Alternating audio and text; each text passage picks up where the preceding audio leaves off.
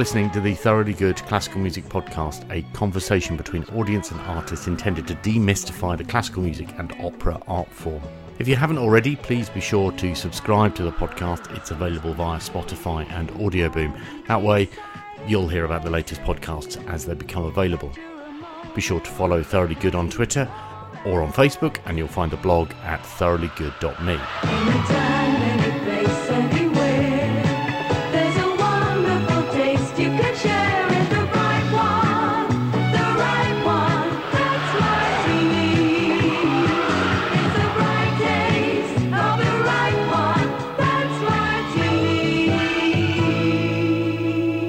The inclusion of commercials in this episode, number 65, marks a first for the Thoroughly Good Classical Music podcast, even if it's not an indication of any kind of financial support. The one you've just heard for Martini, a musical throwback to the 70s and my childhood, is the first of a handful of discoveries I've made by accident as a result of speaking to TV, film, and classical music composer Christopher Gunning.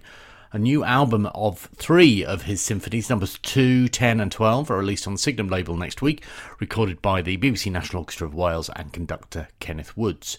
There is, on a first listen to those symphonies, an immediacy about the language Gunning uses in his writing.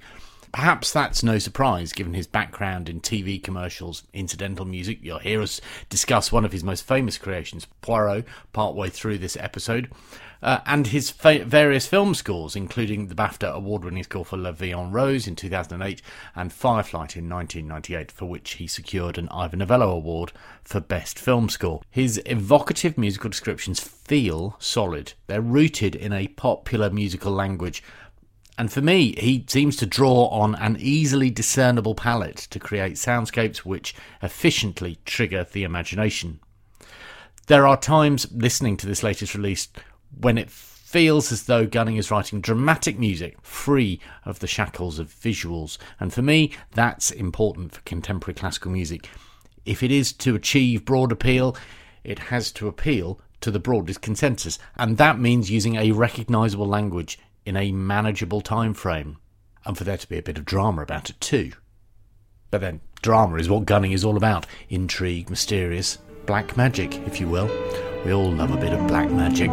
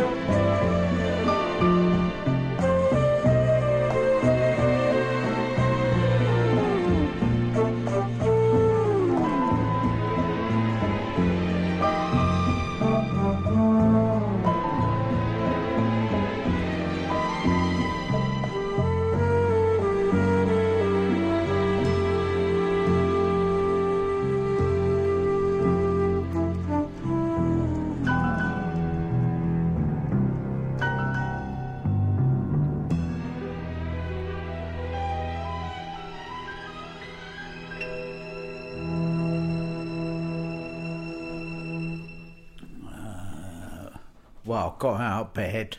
Yes, And, but where in the country have you come look. from today?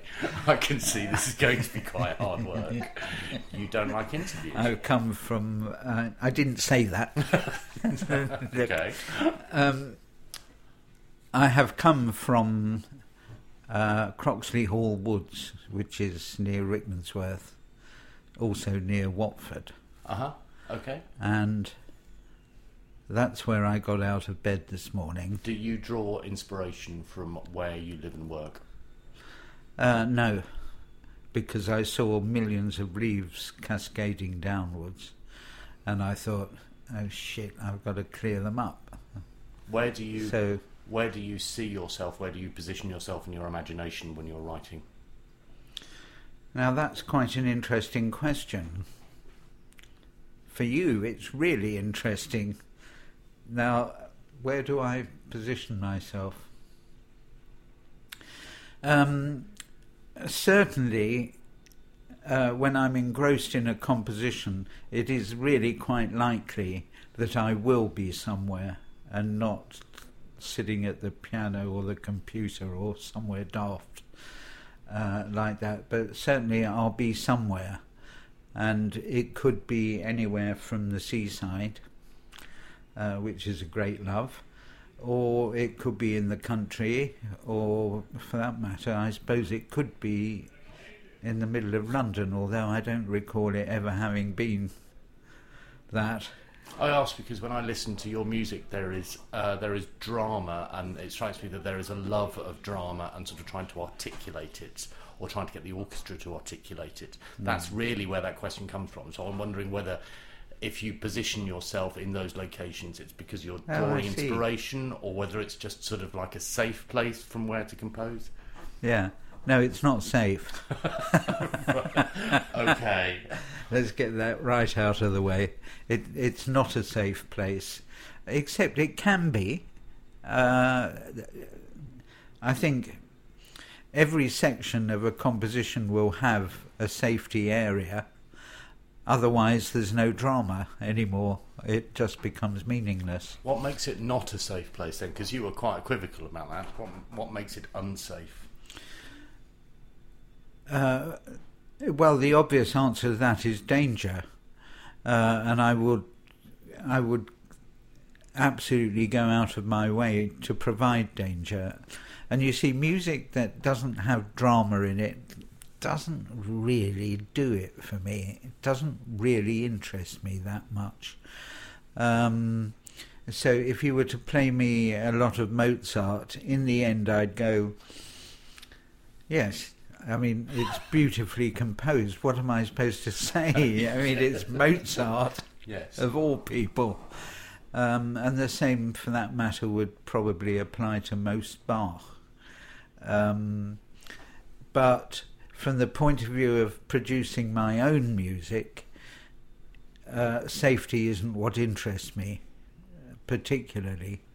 So does that mean But- that the experience of writing it is is one of a lack of safety, or is it that you're trying to conjure up that, that sense of danger in your writing? Do you see the, the distinction I'm making? Yes, I do, and I think the the most honest answer to that is that when I'm composing, it isn't long before something dangerous crops up.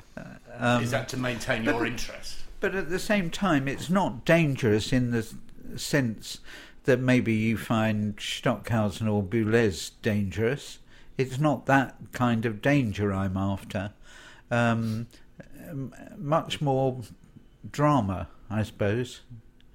Uh, and I think that it comes from having written umpteen film scores. Um, I mean, it's a bit silly to say I've written loads of film scores, therefore my music is dramatic. Uh, it isn't quite that, but I No, I might. mean, that, those film scores were written to order, so presumably there, there's a requirement for them to be dramatic. Well, indeed, yes. And uh, in turn, what attracts me to writing, uh, you know, in in the style, in the uh, what's the word I'm looking for? I mean, what what the a- language. yeah. Mhm. What attracts me to writing film scores? Well, that's the question that's worth answering. I think. I could mean, you could you get started on that one? you may you may not think it is, well, but no, I no, do. listen. okay, go ahead. What attracts you to writing film scores? Well, it is this dramatic element that I'm keen on on doing, and okay, so not every production I work on has the maximum amount of drama, but I would prefer it to have. And I suppose once or twice I could have been guilty about over dramatising. Was that to compensate Things. for a, a perceived lack of drama in what you were seeing? Yeah. I wasn't expecting you to be quite so. Okay, right. Well- let's not name it. No. Or maybe you'd like to. Well, I think everybody who's written a film score of any sort comes across a situation where the director or the producer, whoever it is, says, you know, we could do with this beefing up a bit, Chris. Can you do something with it? Oh, I can I can sense the bitterness already you know, actually, there's only a guy on the screen and not doing anything terribly much, perhaps. Um, and then it becomes really difficult because if you exaggerate it, it looks silly or it sounds silly. Um, so maybe you have to protest to the director or the producer or whatever and say, I can't, I can't over dramatise this. Oh, you can. Oh, you can. How direct does that conversation have to be? Because I, ha- I have interactions with people. I make videos and, uh, for people who have commissioned me to make videos, and often I find myself in exchanges with them when they say they want one thing, and then I sort of think, "I'm sorry, I don't think that's going to work." And I find that that exchange actually quite difficult because it feels like we're both pushing on the same door from the other side, you know, opposite each other. Yeah. I'm wondering how direct you've found you need to be in order to get it where you need it to be. Well, of course, it it varies from person to person. Um, so one director might expect you to over dramatise things, and another one may may not. Um, but certainly, what you say is true, and the ones that ask you to do something that isn't apparent on the screen are the difficult bods. Right. You know, because actually you're attempting the impossible. Um, Does that then make it easier to say no? Well, there are going to be times you say no anyway. Um, but I think one worth one thing worth pointing out is that the director always has the final view of things. So if you don't over dramatize it in this case, then he's going to do it for you. And he'll do that by picking the most unsuitable bit of music from the score somewhere and shoving it on So that um, makes you- somewhere else. That makes you staff. I hate that. I absolutely hate it. What when they when they just rip something out of the score? Well, of course them? I do, you know, and uh, you know it might get as bad as going to watch the finished film, having not been invited to the dubbing session. It happens, um, and finding that the music's all over the place and not where you intended at all. And when you've gone to immense trouble to make the music fit, and if somebody gets their note cut you've done it in the music as well, perhaps. Um, it is, you know, it's jolly annoying. Doesn't that uh, that makes me think of uh, composers who are writing concert pieces and and this idea of when they've written something new, they're having to relinquish it at the point of the final rehearsal and at the point of the premiere. The, the thing that they've been working on for a long time, they then have to hand over to the conductor and the orchestra to to to come real. It sounds as though film composers and TV composers possibly have uh, a more challenging relationship because there's a bit of a tussle in comparison. Is that would that be? Well, I think I, I might be over exaggerating in a way. Um, now you're calling it a tussle. Well, I'm just I- am playing a hunch. I mean. It is sometimes, and it has been. I've experienced that, but I wouldn't like to say that I've necessarily experienced it absolutely all the time. And every time I sit down to write a film score, I'm going, "Oh my God, it's going to be." yeah, I wonder But- whether I wonder whether actually you kind of quite like that exchange. Whether you quite like that. Te- if you like drama, then therefore you want resolution. You probably quite like that kind of exchange. No, I, I don't think I do, you see. I don't think I would like argumentative drama, at least carried to the possible extreme where somebody's actually going to get murdered. in this. Well, no, I think that would be a bad, a bad thing for the workplace. Uh, I mean, it is perfectly true. I have felt like murdering one or two directors and producers. I really have. okay. Um, I wouldn't do it. Yeah. I just to clarify. don't think I would. Um, but um, uh, I've dried up. What am I talking about? You're talking about uh, the, the the fact that that actually maybe you don't really seek out those kind of exchanges. You're not, you're not sort of energised by that, that tension. Well, I would I would start anyway. Would by um, by coming to an agreement somewhere along the line uh, and an understanding, and I'd hope wherever possible to shoo the director or the producer, whoever it is, um, out of my house and say, look, can you just let me get on with it? Uh, you know, because this is the sort of thing I'm thinking of doing, da da da da da da.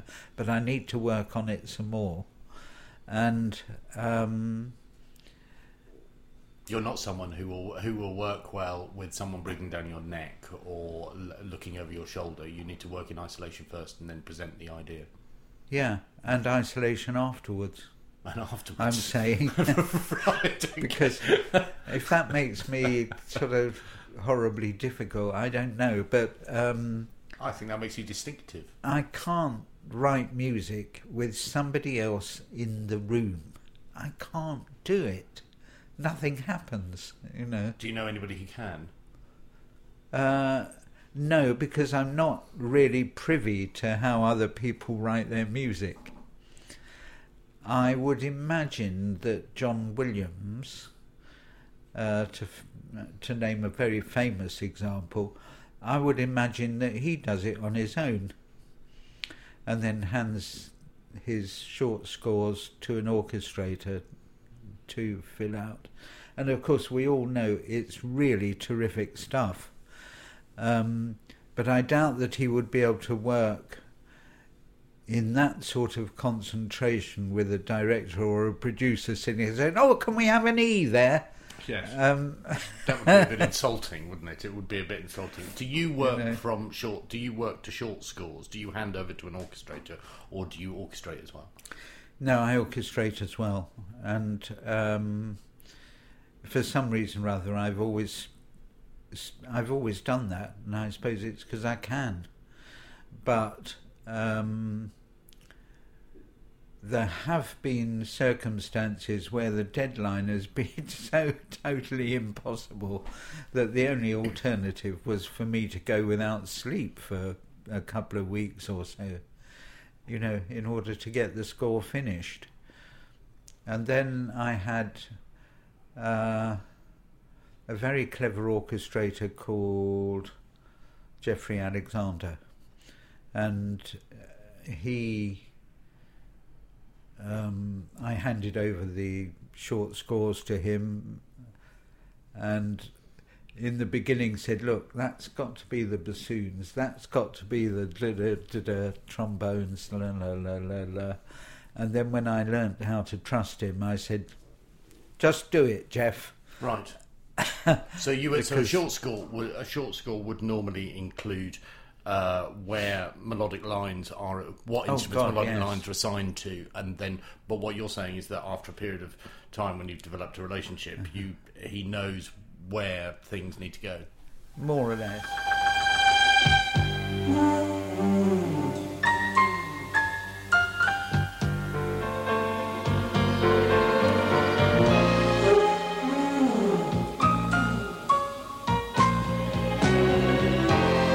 Bovril's natural ingredients add up to scarcely 20 calories to the average cup.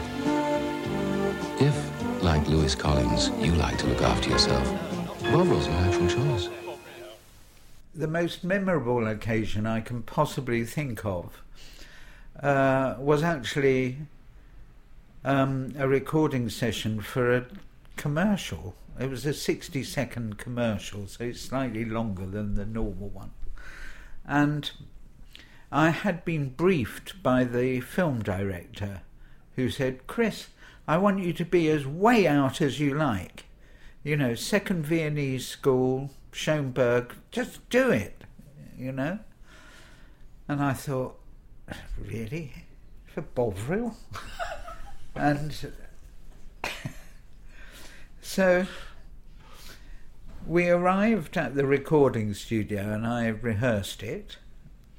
And it sounded absolutely as way out as I wanted it. to. so you'd met the criteria. Okay, I'd, done, right. I'd done it right. But when I went upstairs for the playback, there were only two guys from the advertising agency there. And one of them was absolutely beside himself with rage. I honestly thought he was going to have a heart attack or something. He said, What is this? Is this a piss take? You, you can't be serious. What is it? And I said, Well, um, I'm sorry, um, but I think you'll find it's roughly what the director wanted. And thank God at that moment the director turned up and he said, How are you going? And I said, Well, um, I've known smoother sessions. Um, he said, Well, let's hear it. And so it was played to him. He said, Chris, it's fantastic. It's just what I wanted. Whereupon, of course, the argument transferred itself to the director and the guys from the agency. Did you have to hold your nerve though? I mean, it's a funny tale, Yes. but but you had to hold your nerve.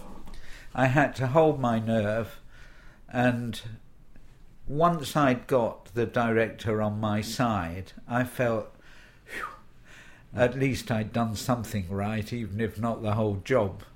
And um, as a matter of fact, about a week later, we were back in the studio, and I recorded very, very sweet, simple Bovril Alternative track. Yeah. an alternative. Yeah, Right. and that's the one that went on air. Um, I wonder. I don't know whether I, whether you're okay with me asking you this. I realise that we're meant to be here talking about the Chandos release. Yeah.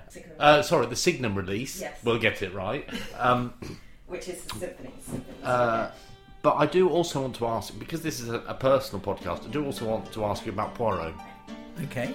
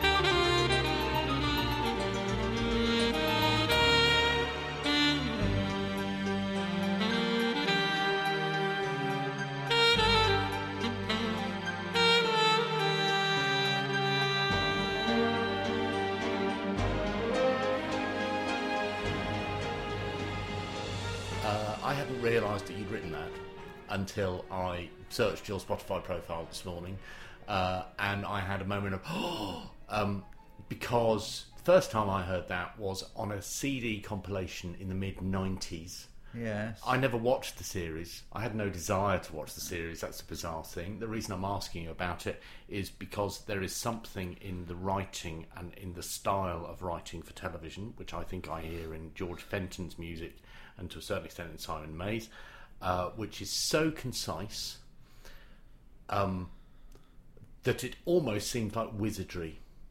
And I'm wondering whether you can tell me what the what the guiding principles are for writing something like Poirot. I need a couple of weeks to think.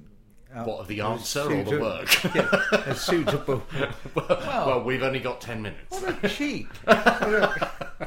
well, the process I went through with Poirot was slightly um, more unusual than some because the producer was Brian Eastman and might well, to some people, come under the heading of, oh my God, you know, difficult. Um, but funnily enough, not for me. because I understood what he was talking about and had sympathy with it. Um, but what he wanted was something that reeked of the 30s somehow, but was not uh, pure and simple 30s. In other words, not purely and simply Debussy, Ravel, you know, or any Belgian composers around at that time, which I must say, at the first meeting, I couldn't.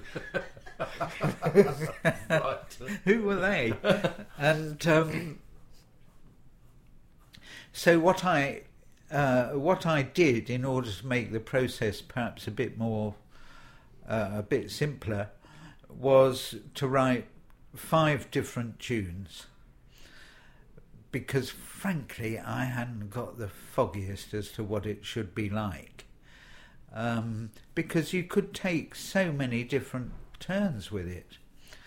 Um, but number five was the one that you're used to listening to and Brian, when he came back to me with these five little piano demos, he said, Well, number five is my favourite, but that's partly because it's the only one of the five that I can remember.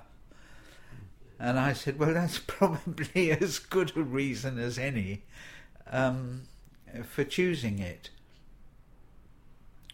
And then the uh, there followed a whole load of deliberations as to who the lead instrument should be.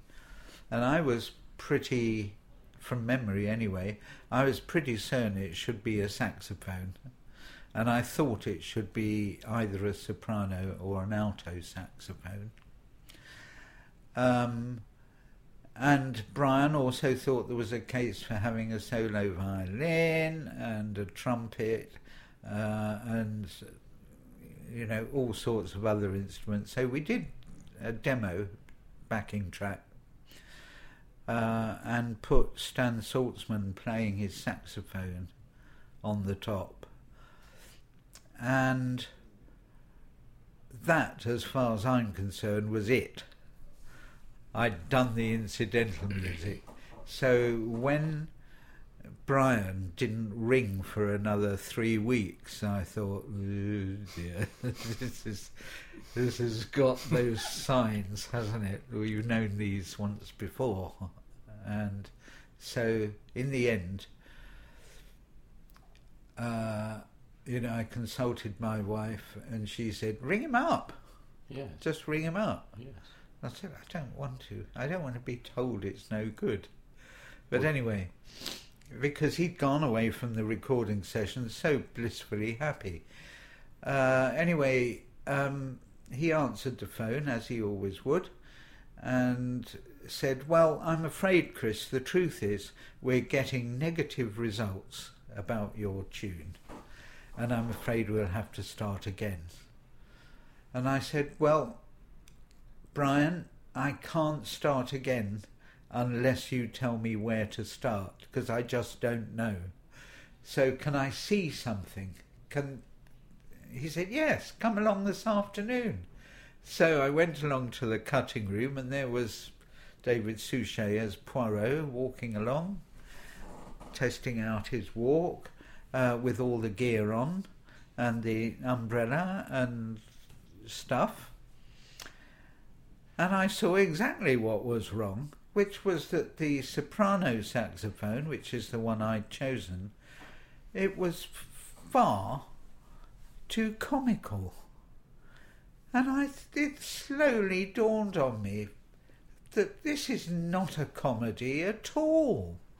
It's quite funny, but it's not riotously funny. And what's more, every single episode is going to have a death in it you know. And I thought, okay, I'm very sorry, everybody. I'd like to go away and just rethink it a bit. And I went home and straight away I rethought it, which was into the uh, into G minor instead of D minor for the alto saxophone. Uh, moved the whole accompaniment down into the bass lower regions and whatnot, added the piano at the front going bling blum bling blum bling blum bling blum bling blum. That was it. And then we did another demo of it, and Brian said, "Chris is fantastic," and it had all the mystery that was wanted. It was a bit spooky, but not terrifyingly so, and it had a bit of something a bit comedy about it.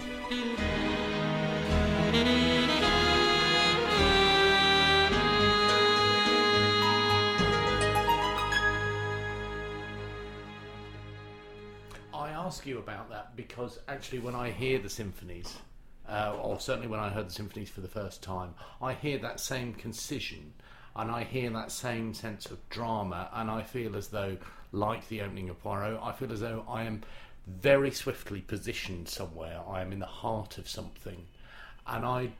That's why I wanted to ask you about it because I saw I similarities. Uh, and I'm wondering whether you're aware of that, or whether that's just something that is familiar to you. I get the I get the thing about drama. I see not only because you love drama, but because you tell a cracking tale. Um, uh, but but there is this sense that musically you want to put people in the centre of the action. You're nodding in a way that makes me think that maybe you hadn't realised that. I haven't totally realised it because nobody's told me sort of flat out that my Poirot is the same as my symphonies. Oh dear. Oh dear. um, I didn't say it was the same. No, I, didn't. I heard the similarities just so No, we're you didn't. absolutely clear. But I suppose, really, when you think about it, it's fairly natural that if you if you happen to have hit on any hallmarks at all, they would spread over into into your other music.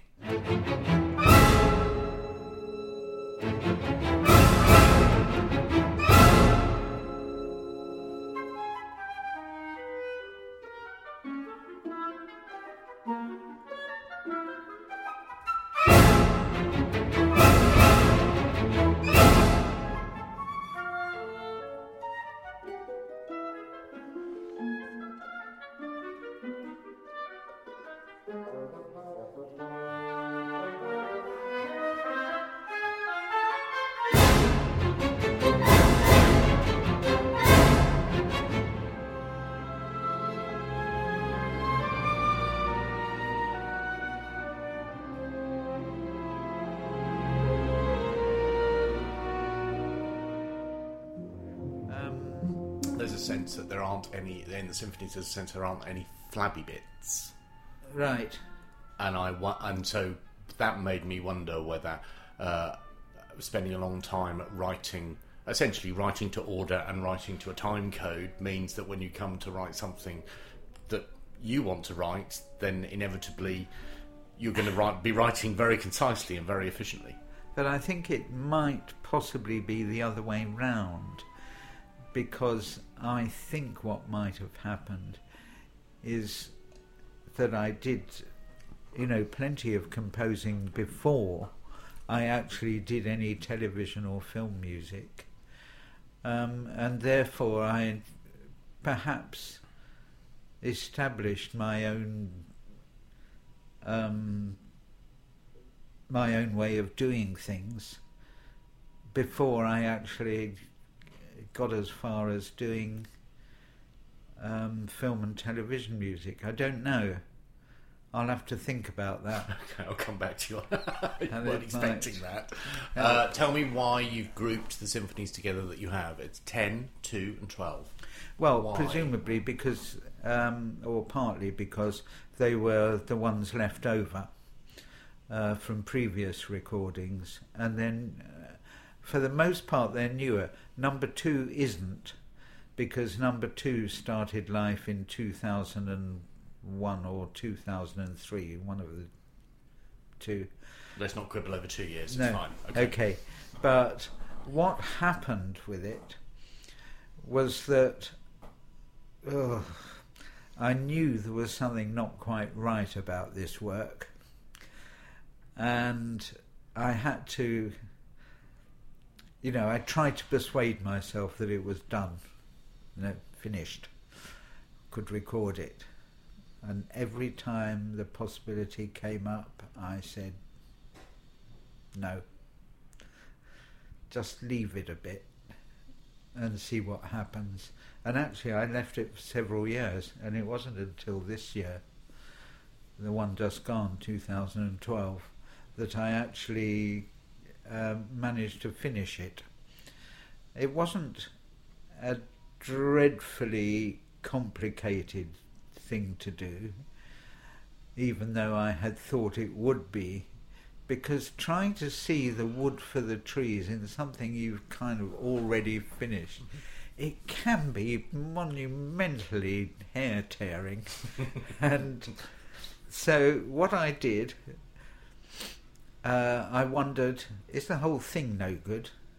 Have I got to just chuck it out? What do I do?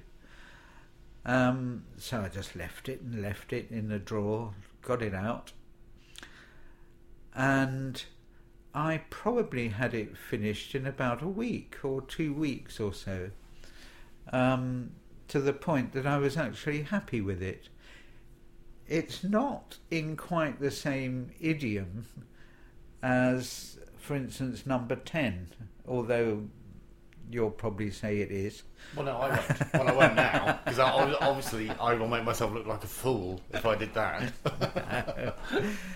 and uh, so that was why I chose number number two to do, and I I'd always wanted to, and I am pleased with it now. I can view it as uh, an ancient master, you know, sort of lecturing a little student.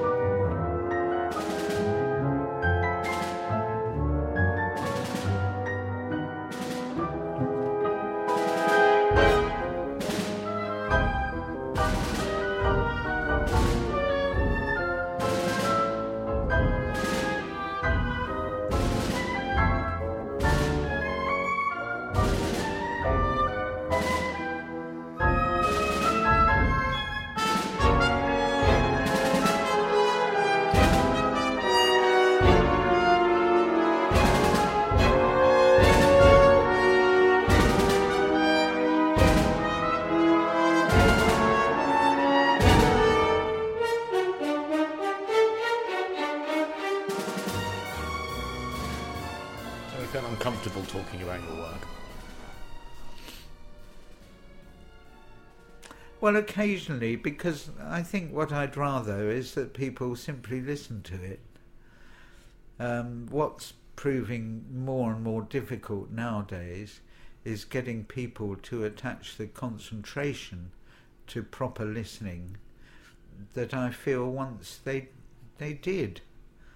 Um, so it's quite likely that whatever it is they've decided to put on, and may heaven be praised for that, um, they don't listen to it properly, and it's going on while they're doing the ironing and the washing, and there's you know, doing everything else at the same time. And I just like them to sit in a lovely, calm, uh, a lovely, uh, comfy armchair and concentrate, listen. There seems as though there's a shift in people's listening habits, and there certainly seems to be a shift uh, or a sense of accept- broader acceptance around contemporary classical music or uh, uh, classical music, contemporary classical music that's written in a tonal language. I'm wondering whether I'm making that up or whether that's wishful thinking on my part or whether you notice it too. No, I do notice it. I especially notice it. And what's curious is that people are far more, uh, or rather, some people are far more able uh, and adept at listening to atonal music, for instance. Um, and I feel it's a shame because they're missing so much of contemporary tonal music as well. And Why, why the shift though? If if you notice that there is a shift, a sort of a broader sense of acceptance, what, why why do you think that's happened? because they like to be up to date. And up to date is always a sort of byword uh, for atonal music, you know, for Schoenberg's principles and so But on. I'm talking about sort of a broader acceptance for the for the tonal music that you're writing. I I, Yeah. I sense that say like ten or fifteen years ago there was sort of an implied snobbery for contemporary tonal Oh, yeah. classical music. I'm sensing that that snobbery is falling away, and I'm wondering whether you notice that too. Yes, I do notice it. Uh, I think it's a little bit too early to make sense of it, but I do notice with determination that uh, more and more younger composers are writing tonally. Um, and you know, you might be better positioned to tell me why this is happening. I'm not sure. I will still go to concerts and I will listen to Moses and Aaron and all sorts of, you know, I listen to the Berg violin concerto anytime you send me there and I love it. You need to be sent to listen to the Berg Violin Concerto. Is that what you're saying? Well, no, I'm not. I think it's a perfectly natural language. I think it's to do with. But- um, I, I think it's to do with audiences' ease or greater ease or appetite for the orchestral sound, and I think that that has been brought about by film. Yes. I think that there is a broad acceptance um, and, and, as I say, appetite for the orchestral sound because of film, and so I wonder whether that snobbery around um, contemporary classical music is beginning to fall away as a result. Well, you see, that.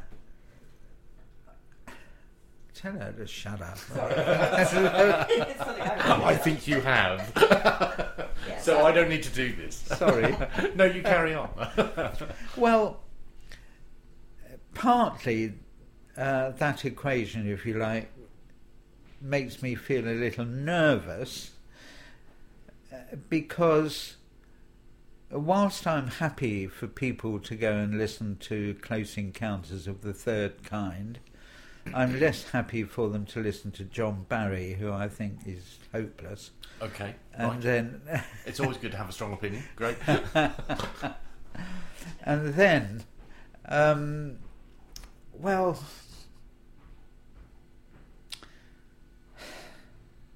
film scores aren't going to provide what uh, serious classical music has always provided. The same ingredients aren't there. Hmm. Um, and I'm talking about, you know, thematic development and and so on. Um, film music is. A, I see film music as a as another character in the film or a, or a component in in the finished film product. I, I get the distinction you're making. I I just wonder whether a familiarity. It, film provides a familiarity for audiences and much and and is probably. Uh, probably reaches a lot more people than the concert experience does. That's that's really where I think it. Well, it does. opinion.